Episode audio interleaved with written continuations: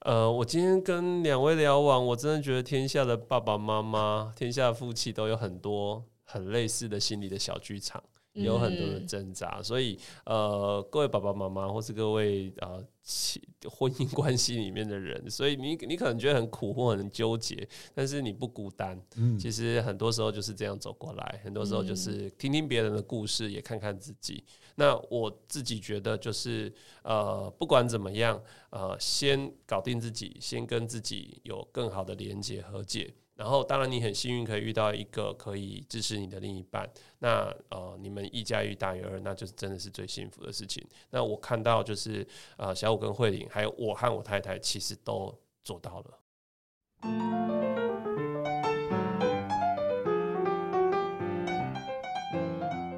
Hello，欢迎来到从我开始的关系功课。我是小虎，我是慧玲。今天呢，我们的节目来了一个大来宾，真的是大来宾。我要讲一下，因为我们在五月的时候出版《从我开始的关系功课》嘛，那个时候呢，因为在呃搜寻推荐人的时候，然后我们的编辑跟行销就问我们说，我觉得有一位老师。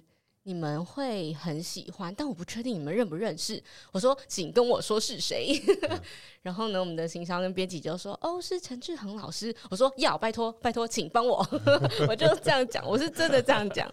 对，然后也很谢谢志恒老师帮我们写了推荐语，还有在社群上有一篇推荐文，有很多的呃，不管在文章里面，或者是我们的在家庭跟教养，或者是对于个人的陪伴，有很多的。观念或者价值观是很像的，所以就觉得哇，可以因为这本书交到一个朋友，或者是其实我就是老师的读者，那个感觉很奇妙，嗯、因书结缘的缘分。然后呢，今天这位作者也坐在我的面前，好，让那我们就欢迎陈志恒老师喽。欢迎老师，小虎好，慧玲好，各位听众朋友大家好，我是志恒。好，志恒老师好。哦，我是这个小虎跟慧玲的书迷，那我 非常老师好开心哦，非常喜欢从我开始的关关系功课。然后事实上呢，之前我有听过小虎。那但是不熟哈，因为只是在社群媒体上大概知道，那知道说小虎老师是就是呃这个语言呃这个这个声音哈声音方面的教练，然后也是呃这个培训的讲师。那事实上不熟啦，就只是呃一些朋友圈因为会会总会遇到嘛，对不对？世界就这么小，世界这么小，对，没错。那真正呃认识真的很认识，就是这本书从我关开始的关系功课。那当时原神出版社啊就找我说，哎，可不可以？可以读一下这本书，然后推荐一下这本书。啊，我翻了之后发现，哇，天哪，这本书也太好看了吧！哦，谢谢。对，哎，我我必须要说，好看在哪里？哈，就是好看在他把夫妻关系很真实的一面把它写出来，然后呢，而且呃，两位作者夫妻两人呢，内心都有很多独白。然后我觉得很特别的是，嗯、呃，你们就是呃。一起合写这本书，然后用自己的各自的角度去思考你们彼此的关系。嗯、那我更喜欢的是这本书里面的标题啦，就是跟自己打好关系，才有可能跟另一半建立更好的关系。嗯、这个我是非常非常认同的，所以我就一夕之间就变成书迷了。谢谢老师，谢谢老师。对啦，不过我我我我还是要介绍一下自己。对对，很重要。对，这个这个这个这个角色换回来。好了，我是一个智商心理师，然后本身。呃，也是一个教养作家，好，然后呃，我在我在原神也其实也出了蛮多本教养书的，好，那呃，现在也是一个爸爸，好，就是一个父亲，是一个呃五岁女儿的爸爸，嗨，大概就这样，还要介绍什么吗？我想那个轮廓也很清楚，但是我觉得，我觉得听众朋友们可能不知道志恒老师厉害的地方，就是志恒老师的那个产书量。很很高，产出的速度也很快了，是不是老师？呃，对，就是我最近出第九本书，哇，然后手上还有第十本、第十一本都在生产中，哇，超级耶！对啊，就真的是高高产量。所以老师都什么时候写书？因为其实我们三个人的角色很像，又要工作又要带小孩，你用什么时间写书？而且讲课都常常就是很多交通啦什么等等时间都在外头，对，对，所以呃，大概就是。就是小朋友去上学啊，然后太太也去工作，然后我自己呃没有没有去演讲上课的时候，就赶快利用时间写。哇，对我写书哦，而且我每天也发粉粉专。对对对对，那个文字的产出是非常非常的多的。对，你看，所以所以所以，我觉得人哦各有专长哦。你看有很多人跟我讲说，哎，你志恒老师，你你要不要做 podcast 啊？你做个节目一定会很很红。是，我说这不是我专长啊，我的专长就是文字产出啊，文字我可以很快产出一篇，可是 podcast 我会不知道做什么，然后那些麻烦的后置啊剪辑，虽然虽然说这些感觉就可以外包，对不对？对对是的，对，就钱都可以花解决事，但是这就不是我专长的事啊。哎，那我就做我专长的事就好。嗯，对。我刚刚想问的是，因为其实我们的小朋友都还是学学龄前嘛，对不对？读书之前，那他其实没有所谓的考卷，嗯，或者是评分。那我们要怎么样陪他去学习一个他很喜欢的东西？因为就是老师讲那个考试，他可能会有一个成绩的，对对对对。其实这个时候是最棒的时候，因为他没有成绩去屏蔽他。嗯，但他有成绩，就会有考好，也会有考差。对，考差你就觉得更伤脑筋。如果你的孩子自我要求又高的话，哇，那个真是伤脑筋的。好，可是呃，我觉得我们的孩子啊，就是在小的时候，你就可以看得到，他其实孩子天生就是好奇，天生对很多事情都很有兴趣。他天生还，我们人天生就是想学习的。哦，就像我女儿。他呢？呃，最近呃，我我们之前跟他玩那个数字的牌卡哈，嗯、然后他他因为在幼儿园学了数字，然后他就很得意，嗯、然后回来他就说 他会这样子，然后就让我就要给他舞台给他表现，这个就是在培养他自我效能啊。嗯、OK，我我不期待他一定要多会，但是他至少他觉得学这件事就是。要呃，可以把这些东西 show off 出来，啊，给他有个舞台。然后后来他就跟我讲，因为我们还有其他的那个就是媒材哈，就是可以呃，就是可以学东西的。然后其中有一套就是呃，在认国字的。然后他就一直很想玩。然后我就跟他讲说：“你现在还没有学国字，你不会玩呐？”他说：“不要，我要玩。”啊，他就一直很想玩。然后我说：“好好好，不然你你就玩。”然后我就把它拿出来，然后我就说：“啊，那你要怎么玩？你又看不懂。”嗯，这样子好，我就没有看好他。然后呢，他就开始呢自己在那边乱排，然后有他自己的逻辑，有他自己的组织。虽然他还是看不懂，但是呢，他就慢慢从里面去观察一些东西，然后找到一些玩法，然后就告诉我要怎么玩，教我怎么玩。虽然这些还是很无厘头，对，好，我也是，哎，这个规则怎么这样子定？可是他就有办法去把这个东西。呃，去透过这个玩耍的方式，去用他的步调去学习。嗯、那我觉得这个过程中很重要的是，大人需要支持，需要鼓励啦，嗯、不要泼他冷水。嗯、然后他好不容易去表现一些什么东西的时候啊，例如说他开始会认一些简单的字啊，例如说他就会认小小这个字哈，因为笔画很少，对不对？对。然后他会看，他会认心。心，爱心的心，因为他的名字里面有个心。好，那所以所以他就会去看到说，诶，这个是心，这是小。我说哇，你还记得诶，你好棒哦。对，然后他就会想要认更多。所以我现在读绘本给他听哈，以前就是读给他听，他就是看，他就看图画，然后边听。可是现在哈，他会。要我一个字一个字念给他听呢？我们家小孩也是这样的，对，一样一样。五岁哥哥就是你要比着他，对，你要比，然后呢，你念一次之后，他他就把你手拉下来，然后说，然 后哦，我知道，我知道，然后他就自己想要自己念，对对对对对对，一样哎，真的是一样，真的。你有没有发现这个时候孩子学习动机很强，对，对不对？那这个是很重要的，就是我们要把他的学习动机是煽起来，煽起来，嗯，要要把那个火候。好好的，很珍贵的把它保留住，呃、而不是这个时候就是哎呀笨笨蛋呐、啊！我不是念给我听的吗？你就乱念啊，这样子这样子这样子还跳着字念，你是有你是怎么了？啊、像这样子就让大家开始挫折，然后对学习没有兴趣了嘛，啊、对不对？所以等到小学，他开始会有功课，写功课的时候也一样。啊，然后他开始要学习提笔写字，写的一开始一定歪歪扭扭，因为孩子他的小肌肉发展没有那么好，嗯、所以他呃一定写的写字不会很标准。那他可能也会自我要求，像我女儿就会自我要求。那我都跟他讲说，诶，呃，你很认真在写，我看到了。我不会去，嗯、我不会去告诉他说他写的好不好，有没有写的标准，因为我觉得这不是重点。嗯啊！但是我也不会违心之论说，哇，你写的太棒了，一模一样哎，这个波竟然可以写的这么像，你好厉害！不会，因为就就本来就不像。哇，你的波在跳舞，哇，波跳舞跳的好帅哦！爸爸怪怪的，爸爸怪怪的这样子。好，那那我我我回去告诉他说，我看到你很用心在写，或者说你很努力的、很快的把作业写完了，你很负责任。嗯，对，我会去呃把这个比较态度。的这个层面跟他分享回馈给他。那我觉得这个就是在就是在提供孩子一个呃自我效能感可以提升，他就会觉得说，哎，我办得到，我可以，我想要更多。嗯，哇，我觉得我觉得真的有好多的反思啊。你说身为爸爸的反思吗？对，因为成真的会这样子，因为因为他有时候像小朋友他就会就会突然想念，可是有时候念不好的时候说，哎，不是啦，是什么什么什么，然后然后他觉得。嘟嘴，就一个那个脸出来。哎、欸，那我想问一个，因为小朋友啊，他的那个嗯好胜心好强哦。他他平常不会特别要跟别人一定要有什么好负胜负，可是，一旦在玩游戏的时候，他就会吵着说他要赢。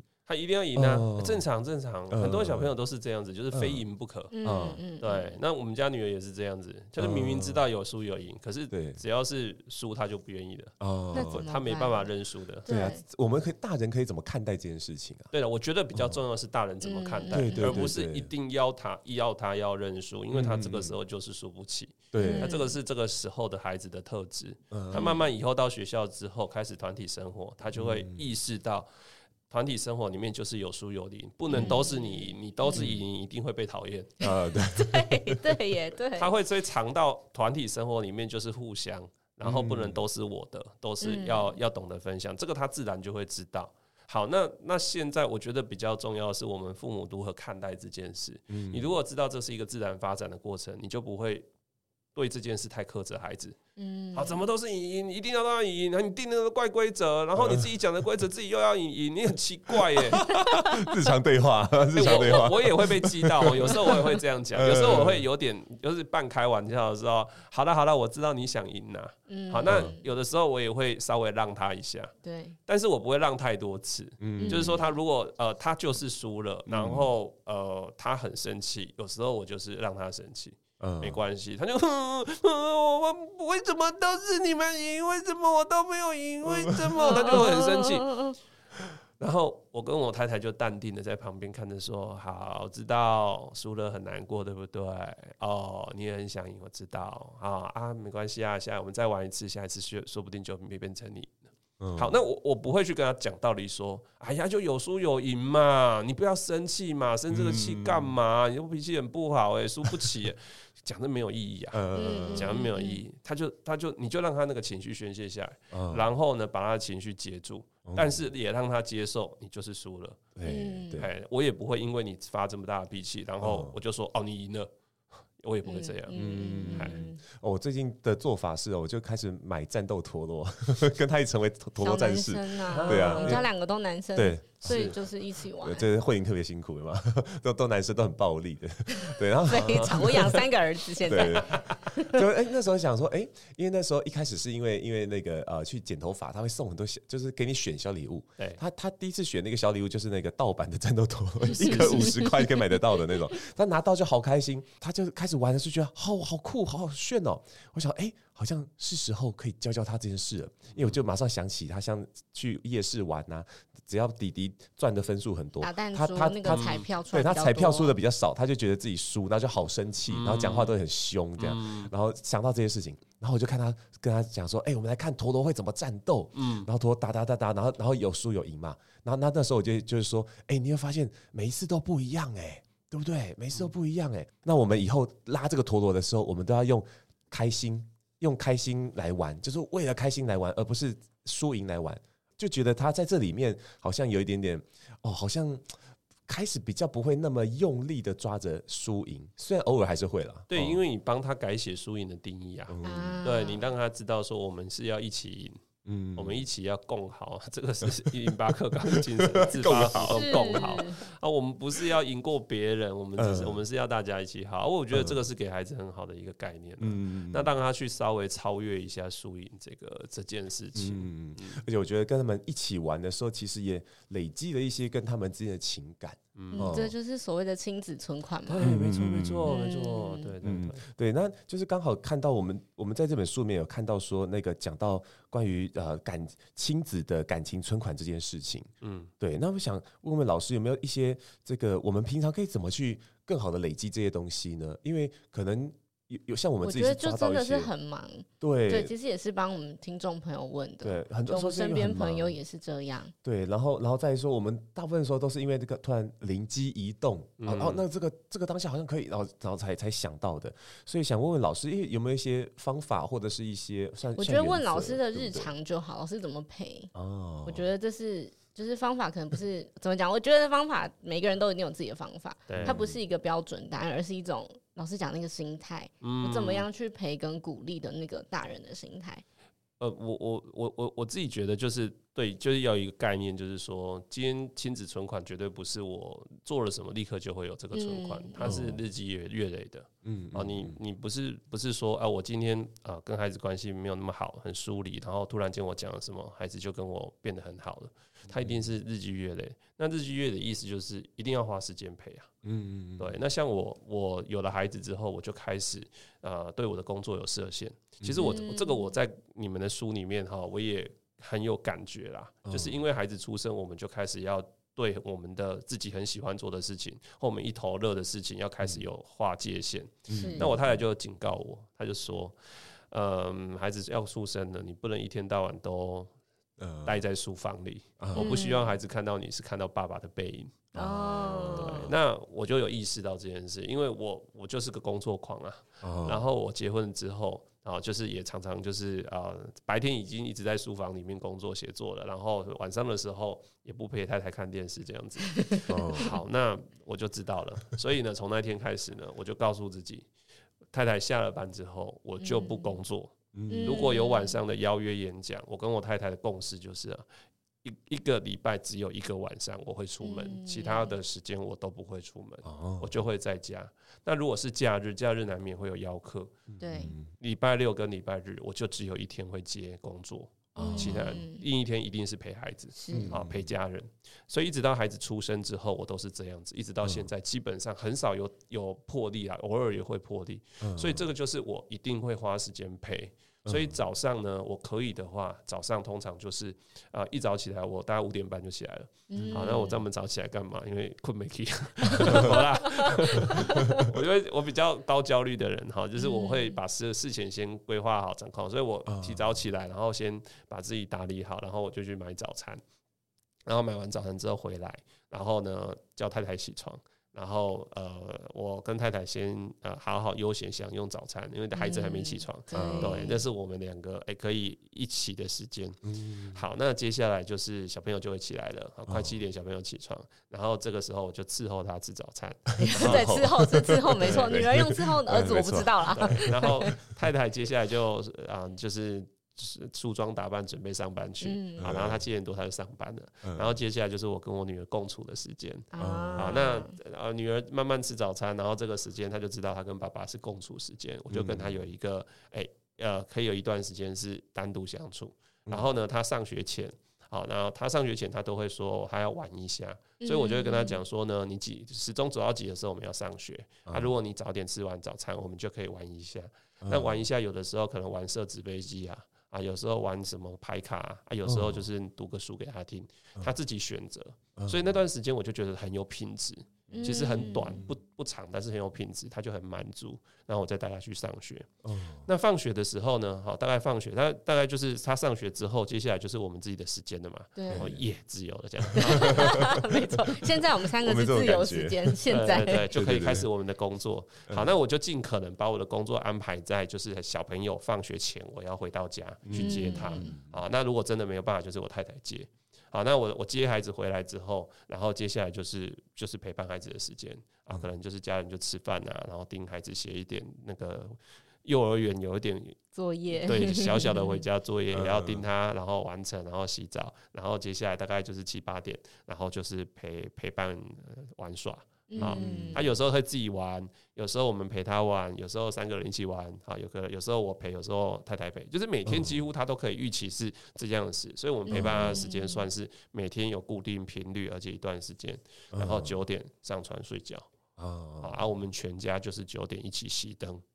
哦，真好。除非睡不着，不然我们也不会孩子睡了就起来，嗯，哎，不会，所以我所以我就可以很早起，是因为我睡饱了，我九点就睡了 啊。而且我觉得早上起来的时候，那种神清气爽的时间里面，比较容易感觉到快乐。哎，不知道为什么，就是如果有刚好有什么样的机会，我比大家都比较早还早起一点。我觉得早早起早上起来一点，然后就把自己打理好，其实光是这件事情就觉得。还蛮开心的，因为我们两个作息其实不太一样。嗯、我是喜欢晚上工作的，哦、我会觉得晚上他们全部睡着，我一个人写字，我比较写得下去。嗯、然后因为其实我们家是呃，我跟公婆一起住，然后还有小虎的其他家人，所以我们其实是全部人住在同一个空间里面，那就会有很多很多人的作息嘛。嗯，对。对，所以其实小朋友睡着之后，会觉得。那个是我的自由时间，因为你家家里面人口越多，你就要互相配合就会越多，对，然后要找到。独处的时间就会比较少，对。对对，所以是慢慢练出来吧。像我就我我就没有办法早起，可是我可以晚睡，然后同样那个时间起床，嗯，但如果你比如说我平常七点，你要我五点起床，我不行，可是我可以两点睡，七点起床，嗯，我是可以就做这个调整，嗯嗯嗯，所以我们两个的配合又不太一样了，嗯，是是是，嗯。那那这老师自己在这种不同的身份转换里面会遇到什么挫折吗？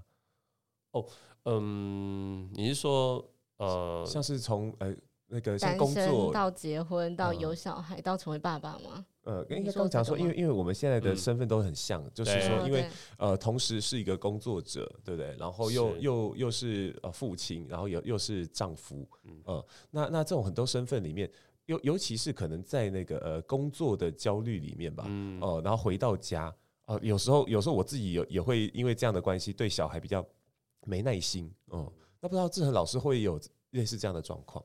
非常多，非常多，就是就是像像最近这一阵子，我在新书宣传期，就我太太就明显可以感觉到我特别焦虑，然后我事情又特别多，特别忙，然后回到家我就会感觉到很，我就他就感觉到我很累，然后都臭着脸。嗯，然后呢，呃，我我前几天哈，因为就是打书期也大概过了啦，然后呃，比较重要的事情也过了，大概六月底稍微比较轻松一点。嗯，我我又好像有睡饱，所以呢，我就有一天我好像神清气爽，前几天而已。然后我就在他下班之后啊，他在厨房在忙，我在旁边哈就陪他聊天，我就话匣子打开了，一直聊一直聊，一直聊，叭叭叭叭叭叭，然后就聊到吃饭，叭叭叭叭，我女儿在旁边呱呱叫。然后我我就说，哎，跟我我跟妈妈聊天，你不要一直插嘴好不好？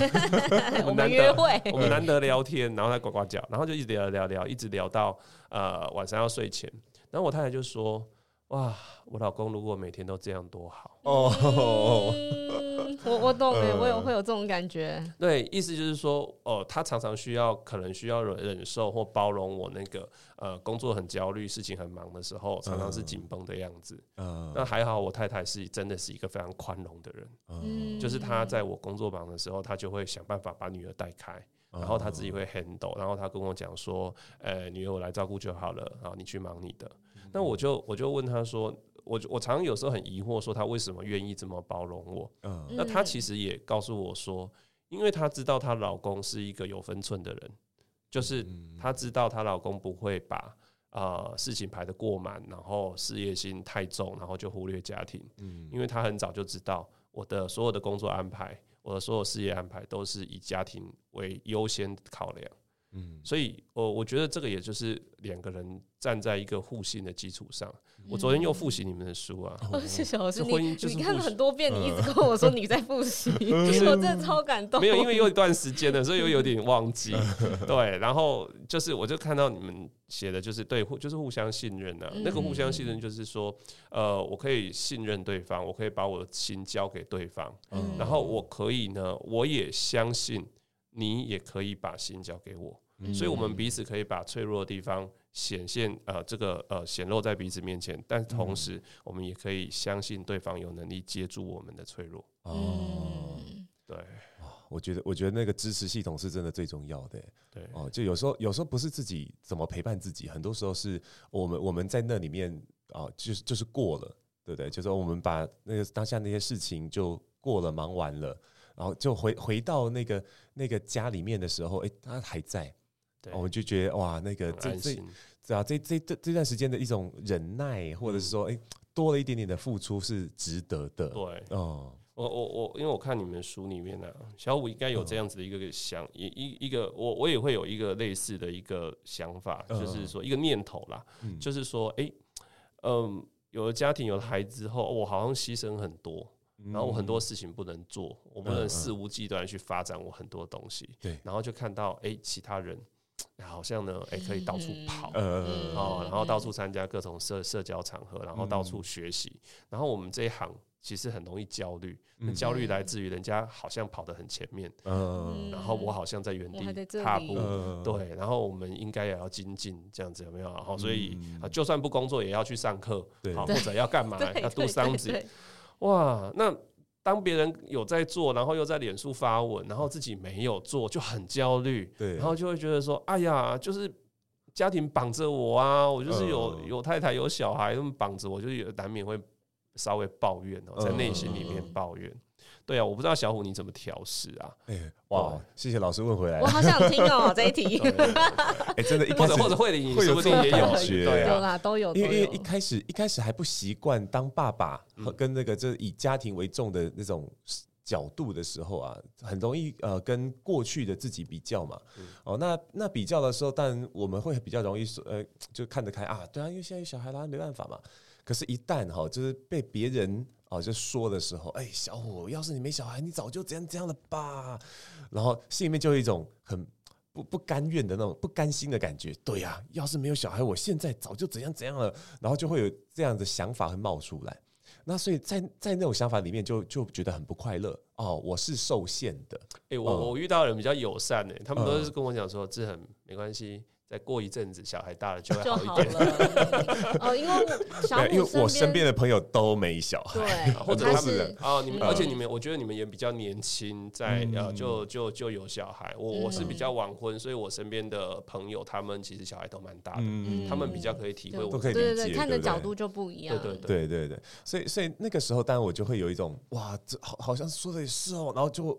心中的不甘就慢慢冒起来，嗯，哦，可是回回回头回到家之后，另外一种感觉又又出现了，对啊，就是这是我选的，嗯，家庭是我选的，对，所以所以我想那个呃，虽然看不见事业上这么大的成就，可是哎，我的成就在这里。嗯，哦，想想也也挺好的。有时候看到那个小朋友很好笑、很可爱、很欠捏的脸，那就会觉得很棒啊，对不对？我成就这东西，他们都没有。开玩笑，他他哎，他们不敢，我觉得不敢生，不敢对，根本就不敢生，连想都不敢想。我告诉你，我已经在享受这东西了。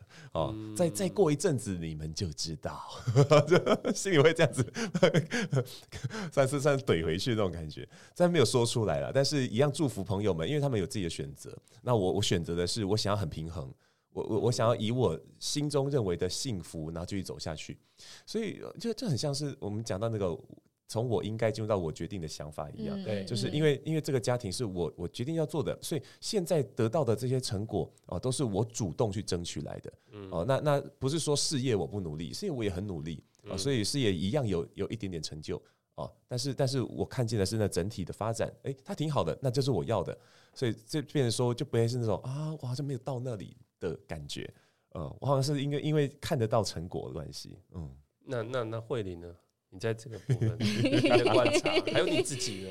我我自己，呃，我觉得我比较特别的地方是我二十三岁就当妈妈，是，所以超年轻，对对。为什么那么早被骗去？然后你妈就变笑脸男妈的，我太太三十三岁，对，就是有一个嗯，但是我我其实一开始有一点。呃，焦虑吗？紧张，其实还是会有的。但是我那个焦虑不是来自于我这么年轻啊，同学都在研究所或者去工作，各种发展，那我在这里吗？我最大的焦虑其实是我还这么年轻，我还这么小，我已经有那个能力可以去照顾一个全新的生命了吗？嗯、我可以陪好他吗？我学习的够多了吗？嗯、我其实最刚开始就知道怀孕的时候，我是这个想法。嗯。呃，但就是我们就说我们怀孕，呃，就我怀孕了，然后我们结婚了，我们怎么怎么样，嗯、就是跟大家分享的时候，就开始啊，就是那种十几年没没见的小小学同学啊，什么幼稚园同学都跑出来，有没有？他们就说。哈，你这么年轻，你就已经决定好要相夫教子、牺牲一切了吗？嗯、就是那个讯息，我还可以找出来给大家看的那一种，嗯、就好多。嗯、呃，我知道他们是关心，只是关心的方式比较是用他们可以接受的方式，但不一定是我可以接受。嗯、所以我觉得，因为这个关系，我一开始其实有很多的自我怀疑、嗯、自卑，然后自我价值感低落，包含生完小孩之后，因为我就是哦，其实我是离开第一份工作，嗯、隔一个礼拜知道我怀孕了，嗯。嗯、然后因为我身体没有很好，所以家里面跟医生都不建议我继续找工作，嗯、我就是从那个时候开始。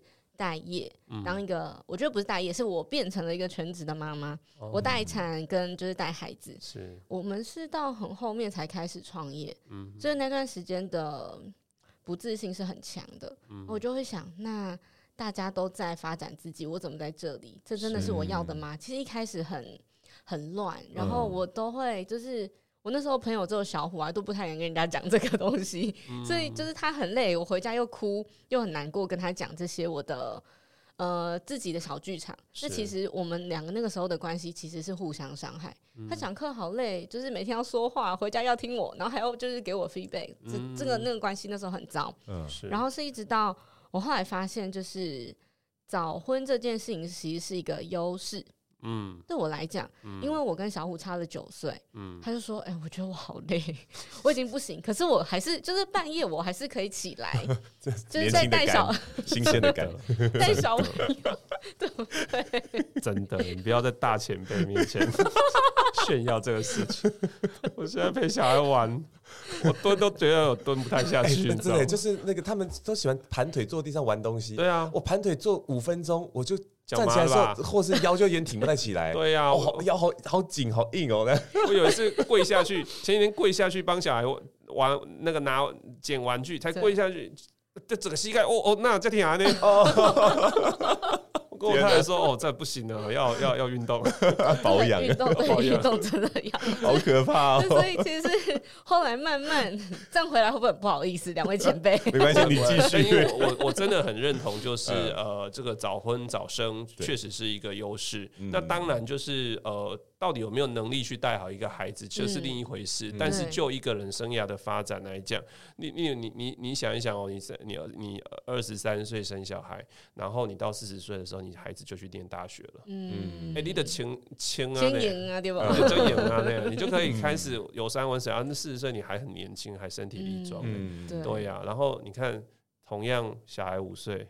现在我四十岁，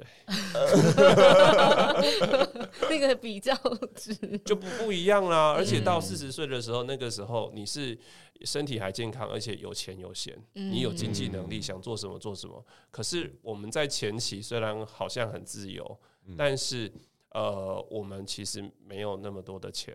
嗯，我们没有那么多的本钱可以去享受人生。嗯嗯，对，所以我我真的觉得都是不同体验，不同选择，不同体验。对，对，你继续讲。我我想延延续老师讲那个本钱这件事情，呃，经济的本钱、身体的本钱跟职涯的本钱，是我后来发现，就是我二十三岁就当妈，我现在二十八嘛，然后小孩已经明年要上小学了，就是我觉得对女生来讲，职涯生小孩、结婚对职涯的转换会有比较大的影响。嗯，所以。还好，我后来觉得还好，我还没有当到什么长、什么总监还是什么，我不知道我的想象，我还没有当到那么大的官位或者是职务这么的厚重，我才要离开他。我反而是有点像是交换了人生的顺序，先成家后立业。为什么？我就是成家再立业啊，所以我有更多本钱去冲，我不用说完了，我怀孕了，那我的工作，我我如果育婴假留职停薪完回来，留职对留职停薪回来，我还可以吗？我反而是有更多的选择。嗯、那的确，我当时不知道我们两个就我跟小虎要一起工作，嗯、然后要创业或是要做什么事。那个的确是没有在我那个时候的想象。嗯、但我后来就发现，对，也就是别人有别人的人生，嗯、我有的我我有我的人生。嗯、然后那时候就讲说，我好像在嗯二十六岁，就小孩大一点点的时候，嗯、那时候我们开始工作嘛。然后我有跟别人分享过一句话，就是呃，我的人生二六而立。我已经在加倍的前进了，嗯，就是而立是四呃三十，三十，可是其实我已经把大家这十年的时间浓缩在一起了，了嗯，所以我其实对现在的我的生活是很满意的，嗯，我有更多的认识，甚至是因为陪着我小孩长大，我反而跟我爸妈关系变得更好，嗯，哦。对，就是回回过那个原生家庭嘛，是对，以前就是会跟妈妈比较多吵架，那是因为我是姐姐，嗯、我想帮弟弟妹妹争取什么，嗯，或者是因为我在大家庭长大，所以就有很多一些奇妙的亲戚有的没的纷争，以前我就比较又敏感，然后又会焦虑，自我要求又高，嗯、甚至有一点躁郁的情况。嗯、就以前有很多的不对自己的不理解。嗯、可是因为有小孩之后，我反而觉得，我看着他们，我才知道哦，原来我爸妈给我的一定是最好的。嗯、他们给我是他们学习到最丰富、最最好的那个资源了。但是以前我会觉得有一点，为什么我住在我是苗栗乡下长大的小朋友，嗯、为什么我住在乡下？我好想去台北，好想怎么样？嗯，但是我的确是透过自己的努力来到这里，然后用自己的方式去过自己要的人生，嗯、也是会很多那种老师啊，就说啊，你结婚了，然后还以为我遇到诈骗集团，你知道吗？他是骗 骗你的青春肉体啊！对，然后因为他又长小伟又长那个脸嘛，然后他之前那个脸书形象照更更更形象，嗯，所以人家就想说我真的。就是是不是被骗？连我妈也这样觉得。但我现在觉得，呃，我们在做的事情跟我的人生是已经是我觉得最幸福的状态了。嗯，可是我想，我想慧玲，你因为你你这样讲哦，其实听众大概会觉得说，哎，好像转个念头。嗯，转个念头来想，哎，我我我好像就可以认同我现在的生活了。对。可是我想，这个转念头的过程其实没有那么容易的。对，它很久，他真的很久。而且中间是非常非常痛，很多的纠结吧。对，超级。嗯。包含呃，就是小虎的老师，就是跟师母鼓励我们俩一起工作，我当他的经纪人嘛。嗯。然后因为呃，我我在幕后，他在幕前，所以其实大家都会。就是忘记慧玲这个名字，oh. 我就直接等于小虎的太太，或是小虎的经纪人。嗯、其实有很长一段时间，我没有办法说服我自己，就是呃，成了一个没有名字的人。对，然后所以我到现在，比如说有我有一个亲子共学团，嗯，或是我就我自己组一个嘛，嗯、然后或是我们跟就是朋友们啊，或是伙伴聊天，我我不会就是跟大家说，比如说老师是什么呃星星的爸爸。志恒就是志恒，他不是谁的爸爸。嗯，我的那个是我的附加，是因为我是小虎，或是我是慧玲，我是志恒，我才是谁的爸爸或谁的妈妈。嗯，就在共学团里面，我会帮每个家长都做一个自己名字的名牌。我我觉得这是重要的哎、欸，对，就是那个我我真的觉得就是有我们成人父母之后，我们开始没有名字了，我们变成是谁谁爸爸谁谁妈妈，然后到到幼儿园到小学，对，也都是一直被这样叫。对，我们有我们的名字啊，对，你好歹叫我陈先生也好。对对对，就是对，因为孩子姓什么嘛，就是这种感觉。嗯，对，所以我觉得也是透过名字的转换。我以前不喜欢少，人家叫我少女妈妈。嗯。就是我觉得我就不是少，虽然我年纪是，但我不想承认。可是后来有点像是小虎的，我应该进入我决定。嗯，我应该要成为一个少女妈妈嘛？我应该要成为小虎的很很赞的经纪人嘛？我应该要接受吗？对，我应该要接受这些我嘛？可是后来发现啊，这就是我的综合体啊！我只是。呃，就是小虎的经纪人是一个角角色，一个拼图，嗯、太太是一个，嗯、然后妈妈是一个，或是女儿媳妇是一个，嗯、可是那就是因为他拼起来才会是徐慧玲啊，嗯，只是我后来这样想，然后去退掉，其实我做法是退掉一些妈妈群组，嗯、哦，我我很容易受到影响，这是真的，嗯，或者是我就会像工作调整也是，我以前会，我们刚创业啊，就是我觉得小孩睡着，然后爬起来工作，嗯、然后再回去睡觉。然后隔天又变成晚起床，因为那时候是保姆带，嗯、我就不用一定要送去学校，嗯、可能就小虎帮忙送干嘛就好。嗯、又一个小孩，后来发现我有点本末倒置。嗯，那时候决定就是老师师母叫我们创业，然后我说好的原因是我觉得很像一个浮木。嗯，我我没有工作，我是一个全职妈妈，我不太知道我未来要找什么工作。嗯，那机会来了我就抓着啊，我就跟着飘。嗯，对那个时候的我来说是这样。嗯可渐渐走走走，就会有一种。我好像知道这个工作不是一个工作，它是一个职业。原来我的故事可以去说出来，嗯、然后说出来之后，他会去陪伴到某些人，包含节目跟书，嗯、就是这是没有意想到的事情。嗯，所以我觉得那个过程是很有，我觉得现在是倒吃甘蔗。嗯嗯，而且我我觉得这个有了小孩之后，整个世界观真的不一样。慧玲自己的世界观就不同了嘛，因为以前会受到朋友们就年轻朋友的影响、啊，我超级容易。我以前就是呃，想要讨好所有人的那种人，嗯、然后就姐姐嘛，就是想要照顾好每一个人，对、嗯、对，可是都没有照顾好自己。因为我我真的觉得这一段哦，真的可以剪给我们这个政府呢，作为就 是鼓励生育、鼓励生育的这个 宣导影片。但但是真的那个不不想给朋友们压力，对，就是我们没有照大一定要生小孩。但是如果你心中有有对这方面是有一些一些渴望的，我我想邀请你别害怕，呃，害害怕可能会有，中间痛苦也会有。可是那个痛苦后面得到的东西，你意想不到。嗯，嗯，我自己也是改变的世界观很大。嗯、以前我是比较属于那种，因为必须得准备好才能进进入下一阶段的挑战。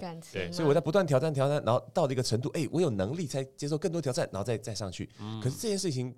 看听起来好像是一个很长远的事，对可是人的生命是有限的。嗯、那我们在三十五到四十岁的时候，其实很明显的那个体力就会开始大大大大大下滑。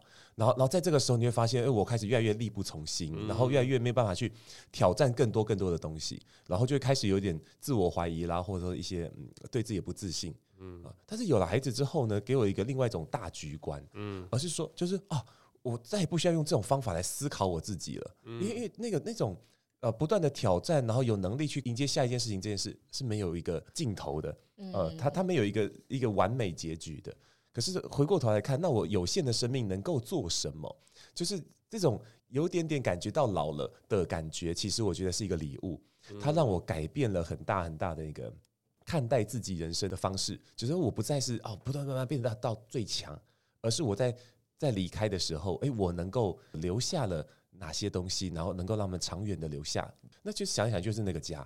所以后来我就觉得，哇，那这段时间的那些痛苦啊，然后挣扎啦、啊、等等，哦，好有意义哦，哦，因为我把我把我们把这个家建立起来了，然后我们我们让身边的很多朋友们在这种算跟我们互动舒服的那种状态里面，得到一些自信，得到一点点动能。哎，我觉得拥有这些东西，其实比我能够有更强能力去做些什么啊，来来得更加的丰丰富，这样子。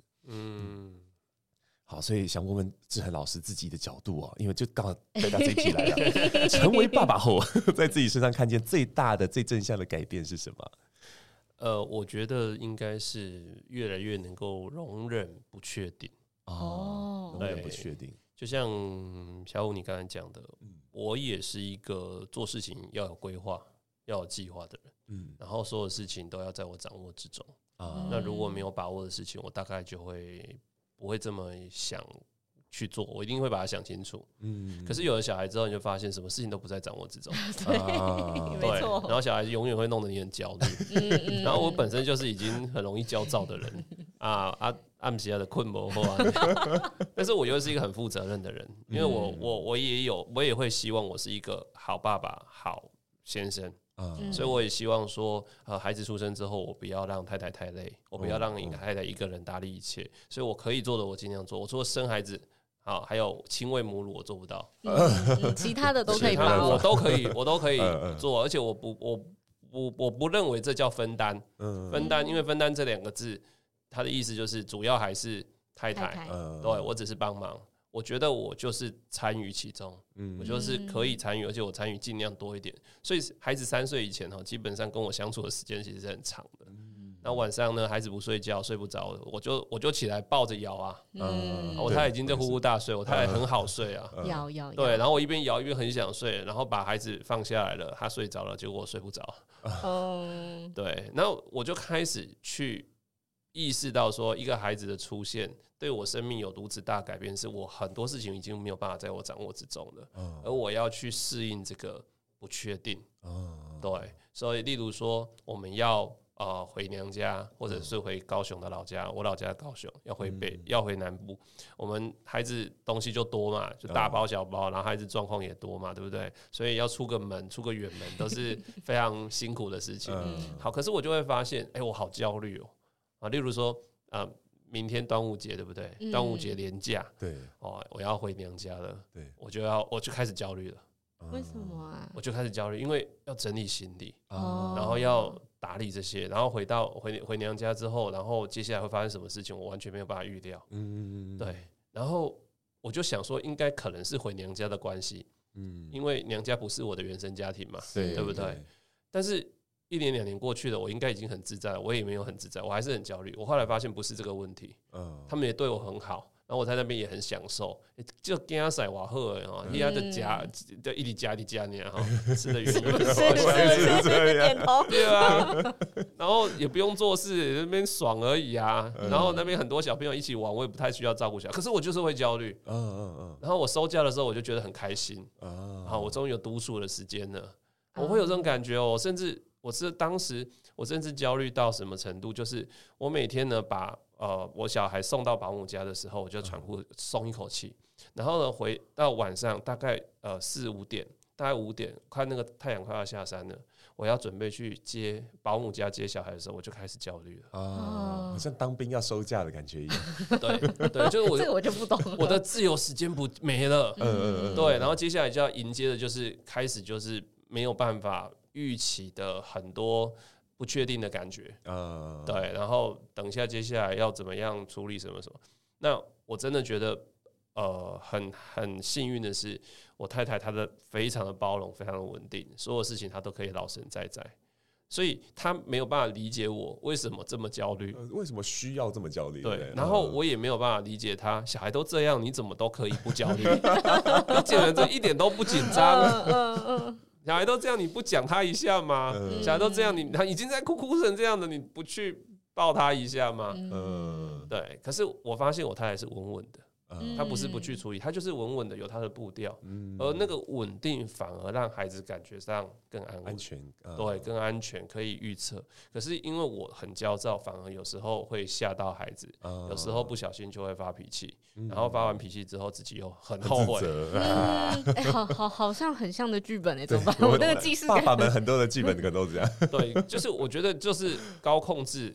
的高焦虑、高控制的人，很容易在孩子身上会更显现这个东西，因为孩子带来的不安全感、不安跟无法预测的感觉又更多。对，可是孩子很需要一个很稳定的一个依附关系。嗯，对，所以呃，我现在也是慢慢在调整、在学习，所以我觉得孩子带给我一个最大的礼物，就是他让我慢慢学习，让自己可以安定下来，慢慢学习，就是我可以。忍受这个不确定性，接纳这个不确定性，不确定性是常态的。所以明天要回娘家了，那我其实没有那么焦虑了。嗯，我已经觉得，哎，好像可以，也有可能是孩子已经真的已经大了啦。嗯，对，也没有那么多不确定的事情了。然后我可以很呃接纳的，然后真的假期就是放松。不然以前我都觉得假期是折磨，哎。嗯嗯嗯，哇，要放假了，完了又要跟小孩一起了，太多天了，天哪，要怎么安排？我的妈呀！我懂，我懂，这个真的是。我们现在还是会有一点点这种感觉，对，因为有两个嘛，所以我觉得那个，对对，那个绝对不是一加一等于是大于两个男生哦，啊，真的是都把我当马骑这样，想说是在哈喽。哎，我我我自己会遇到一个状况是那个，因为我在有时候小朋友有有什么事情，然后然后我要给他们一点啊，就就是协助，或者是我想要我想要呃跟他们说一些正经的话，对，那小朋友可能感到压力了，然后就会突然说：“我不要爸爸，我要找妈妈。”然后就开始爆哭爆炸这样啊，其实那个当下我就会超想爆炸的，就是哎，我我付出这么多爱。然后，然后想要帮帮帮助你，就是你真的都看不到我的我的这些努力，然后在那边浪费我。然后你说你要找妈妈，哦，超受伤，我超受伤，很受伤、哦。对，那但是也只能吞进去啊，因为妈妈很累啊。对啊，那有时候是在这种状况下，啊、怎么办？对，我我我真的有时候在这种状况下不知道该如何是好，所以我想问说，哎，老师，我们怎么样去陪伴我们的伴侣？就说在在这种教养的过程当中，尤其是爸爸，因为我觉得当爸爸的人哈很惨，因为小孩本能性的会找妈妈。对啦，小孩偏爱的是妈妈，不管男生女生偏爱都是妈妈。都是啊。对，那那我们我们该怎么陪伴另外一半？说，哎，面对这种挫折呢？你是说太太要怎么陪伴先生？因为我觉得从老师刚刚的分享里，我觉得师母可以叫师母吗？师母的分享是很正向的，包含那个稳定，还有陪伴。其实老师在文章里面，就是社群文章有写到，好像是会鼓励你说你很棒吗？还是什么的？就是我觉得这个故事很棒。就是嗯，我我也很受伤了，因为我女儿也是正值这种不要爸爸气，五岁五岁五岁，早上起来一起床看到不是妈妈，她就啊崩溃爆了这样子。所以我太太就是。出门前就是想办法，就是先要叫女儿起床，嗯、至少要看到妈妈一眼，妈妈才能出门。嗯、但昨天就是像昨天晚上，昨天早上就是她真的睡太晚了，嗯、然后我太太去叫，叫不太起来，我就说好了好了，让她睡睡饱一点呐，小朋友睡饱点啊，反正我明我早上没事，我就晚一点带她出门就好。我太太就出门了，然后呢？呃，到他一醒来，他醒来的时候，他就嗯，妈妈，妈妈，然后呢，我就过去，他看到是我，他就妈妈呢？妈妈呢？妈妈呢？我不要你，妈妈呢？一模一样。我说妈妈去上班了。然后他就妈妈都没有亲我就走了，一模一样。哎，他每次小孩都喜欢讲都，有没有？对，每次都哦，这几个字真的是很痛。然后就会生气。然后我说，我我我一开始都很生气哦，我就很受伤，很委屈。然后我我昨天就很稳定的跟他讲说，嗯，妈妈刚刚有来叫你，有亲过你的，给你好几个大亲亲啊，那他才出门的，嗯啊，然后我就说。妈妈不在，爸爸也不错啊。然后他就会说：“我不要爸爸。” 我更受伤，又痛一次。对，那有一次我真的被他被他惹火，哎，就是说他有一次在客厅就是吃早餐的时候，然后我太太在那个房间里面打扮准备出门，然后他在那边吃早餐，然后我就在旁边坐着陪着他，然后他就看着我一眼，然后他就说：“你走开，你不要坐在这里。”嗯，然后我说：“啊。”我不要看到爸爸，你走开，你去别的地方。然后我就火了，突突突然的，突然对不对？对，我就火了。我说你可以不想看到我，但是这是我家，我想坐在哪里就坐在哪里。你不想看到我，你自己走，你自己离开。我就跟他赌气，我就很，我就有点凶的跟他，对，有点吵架这样子。对，然后我太太就赶快走出来。然后她就说：“露娜，你不能这样子对爸爸说话。”所以，我我太太在这个过程中，她一直当一个圆润的角色。对，一个就是她会呃适时的告诉我女儿说：“呃，她这样子讲话态度是不对的，不能这样子。”然后她会让我女儿去感受到说：“爸爸很疼你，你看爸爸工作很累，他每天一定都会回来。你看有哪个爸爸会每天都回来？你睡前都可以看得到爸爸。”对不对？嗯、好，然后每天早上你睡，你早上起来都可以看得到爸爸。好，他他他就会帮我女，帮我一直在女儿面前说好话。嗯、我真的觉得这件事情非常重要，因为夫妻相处在孩子的面前的形象，我们有没有帮对方保留到那个形象？因为我们还会发现有很多的夫妻相处，他们就是在孩子面前说对方的坏话。嗯，你看，你看，你你就像你爸一样啊，那个德性有没有？哦、这这你妈，你妈那个爱计较哦，你以后不要像他一样。哦天哪，这个不行，真的是得罪阿公阿妈。对，真的很 NG，你知道吗？嗯，就非常 NG，就是在孩子心中，他就会无意间觉得说，我爸不好，我妈也不好，嗯、那他们感情不好，那他们感情不好，所以我也不好。啊，对，他就会没有安全感。那我这点，我太太真的做得很好。嗯那她就是会帮我说话。然后呢，我很受伤的时候，她看得出我很受伤，那个气快给她开的时候，她就会跑过来，然后呢就把我拉开，不然就会抱着我说：“老公，你你知道女儿只是说气话，你很棒，哎，你很棒，你不要理她，我来。”有时候她这样，或者当我女儿跟我讲说：“我不要爸爸，我不喜欢爸爸。”啊，这个时候我太太就会说：“老公，没关系，女儿不喜欢你，老婆喜欢你，老婆爱你。”抱着我，对，而且还在我女儿面前直接这样讲，啊啊，闪闪下他，闪下他，对，这复这是我们的复仇，用爱复仇，对吧？小孩就会突然跑过来，小孩就会吃醋。他看我，我跟我太太抱在一起的时候，他就会过来想要一起抱抱，成功了，而且不是一起抱抱，他是往中间中间抓过去，好笑，一样，完全。小朋友是这样哎、欸，然后很喜欢被夹，是不是？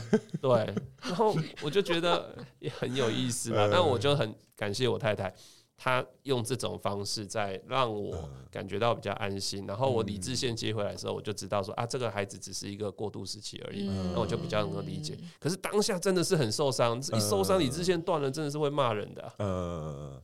哦，我我最近最近重拾一个，我觉得跟小朋友的默契，嗯，就是因为因为我有时候真的确实是会，呃压力比较大，然后就忙到没有办法很好的控制情绪。那有时候可能让他那种很乱，然后干嘛，我就会生气，我就骂他们。然后前几天我就跟抓宝讲，就大儿子五岁的那个，跟他讲说，因为有有一阵子我跟他说，如果你发现爸爸在生气，可不可以跟我说，爸爸你在生气吗？那帮帮助我那个找回爸那个天使爸爸。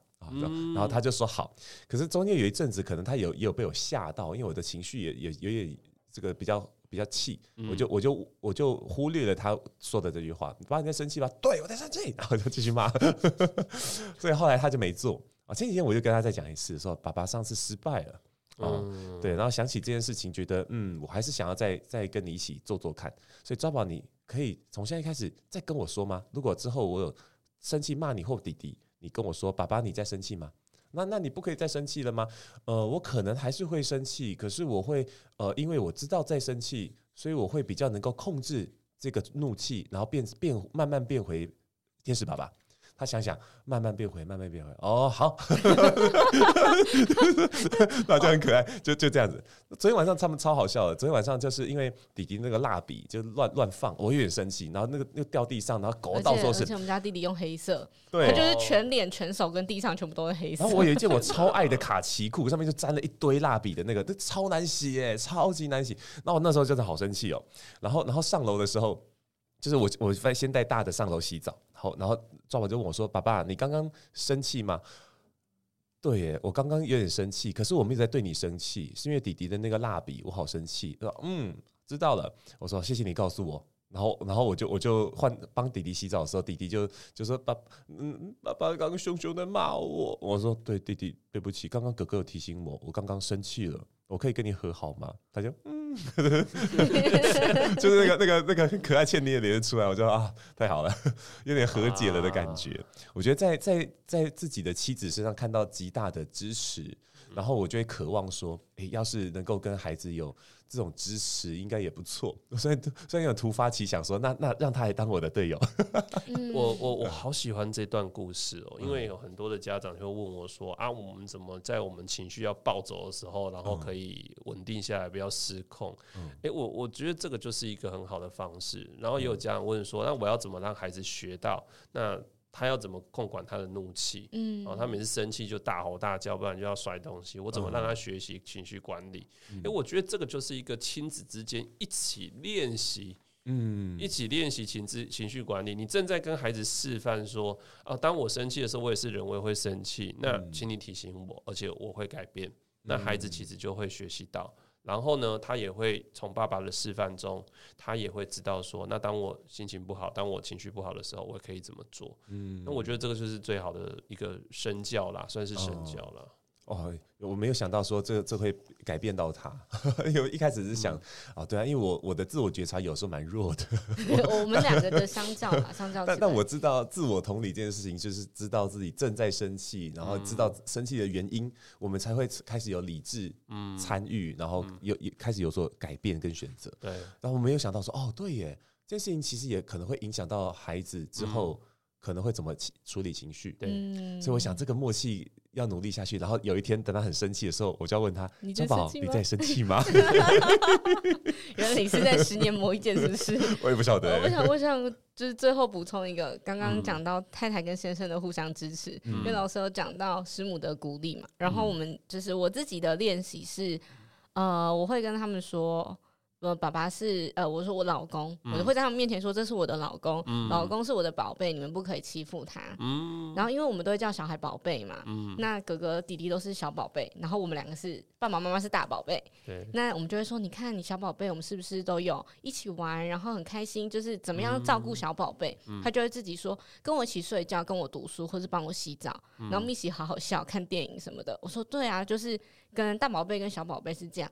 那大宝贝也会去爱大宝贝啊，嗯、然后就是我们家全部都是宝贝，只是有那个年纪啊、身高、身材大小之分，嗯、所以我就会说，因为爸爸是我的宝贝，我的老公，你们不可以欺负我的老公，这样我会很伤心。嗯、他们就会发现，哎、欸，这件事情会让妈妈，就是喜欢的妈妈很难过。嗯、然后这时候呢，我们儿子就会说。可是我没有老公啊，超好笑。对，就是抓宝比较小，大概三四岁，比较知道那个呃，就是语言的时候，对，他就突然有一天觉得他超难过，他说：“可是我没有老公。”你都有，我都没有。然后他就开始大哭，哎，我就觉得他很好笑。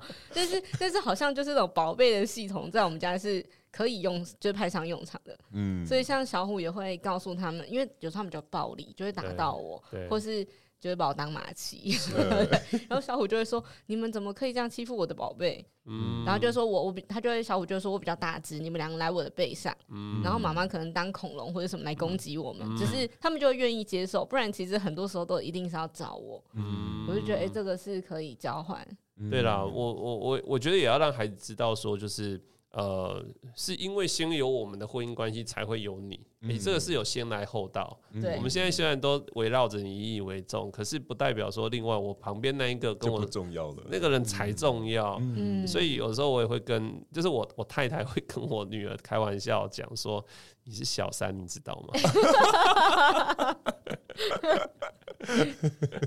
就是这才是我老公。对、呃、对，哇。哇，这个好有智慧哦！对啊，喜欢这才是我老公，好喜欢这个。那你是我老婆嘛？也可以啊，交换一下。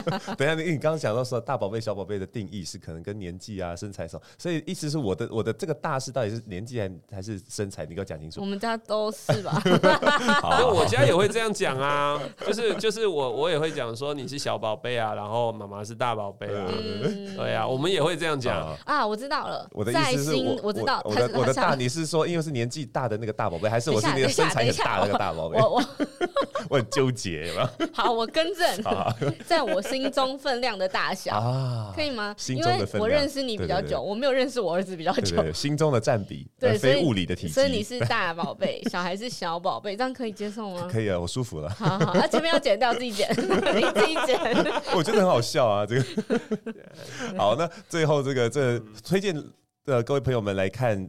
陪伴孩子高效学习这本书，陈志恒心理师写给父母的三十二个陪伴学习心法，帮助孩子找回读书自信，掌握满分策略。这本书推荐给大家的原因，不仅仅只是呃我们如何更好的陪伴孩子读书，更重要的是，如果你现在还没有孩子，我们也可以去了解我们的动力是从哪里来的，我们怎么样拥有动力，跟我们。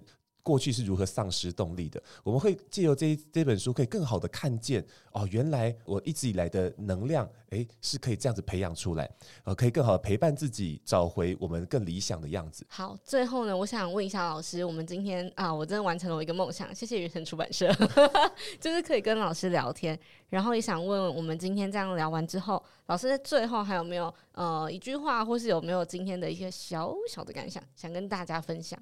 呃，我今天跟两位聊完，我真的觉得天下的爸爸妈妈、天下的夫妻都有很多很类似的心理的小剧场，有很多的挣扎。嗯、所以，呃，各位爸爸妈妈或是各位呃婚姻关系里面的人，所以你你可能觉得很苦或很纠结，但是你不孤单。嗯，其实很多时候就是这样走过来，很多时候就是听听别人的故事，也看看自己。那我自己觉得就是，呃，不管怎么样，呃，先搞定自己，先跟自己有更好的连接和解。然后，当然你很幸运可以遇到一个可以支持你的另一半。那呃，你们一加一大于二，那就是真的是最幸福的事情。那我看到就是，呃，小五跟慧玲，还有我和我太太，其实都。做到了，嗯，好，那我们今天这期节目就到这边了，非常感谢志恒老师跟我们一起来聊聊天，谢谢，那我们就跟听众朋友们说拜拜喽。从我开始的关系功课，我们下次见，拜拜，拜拜，拜拜。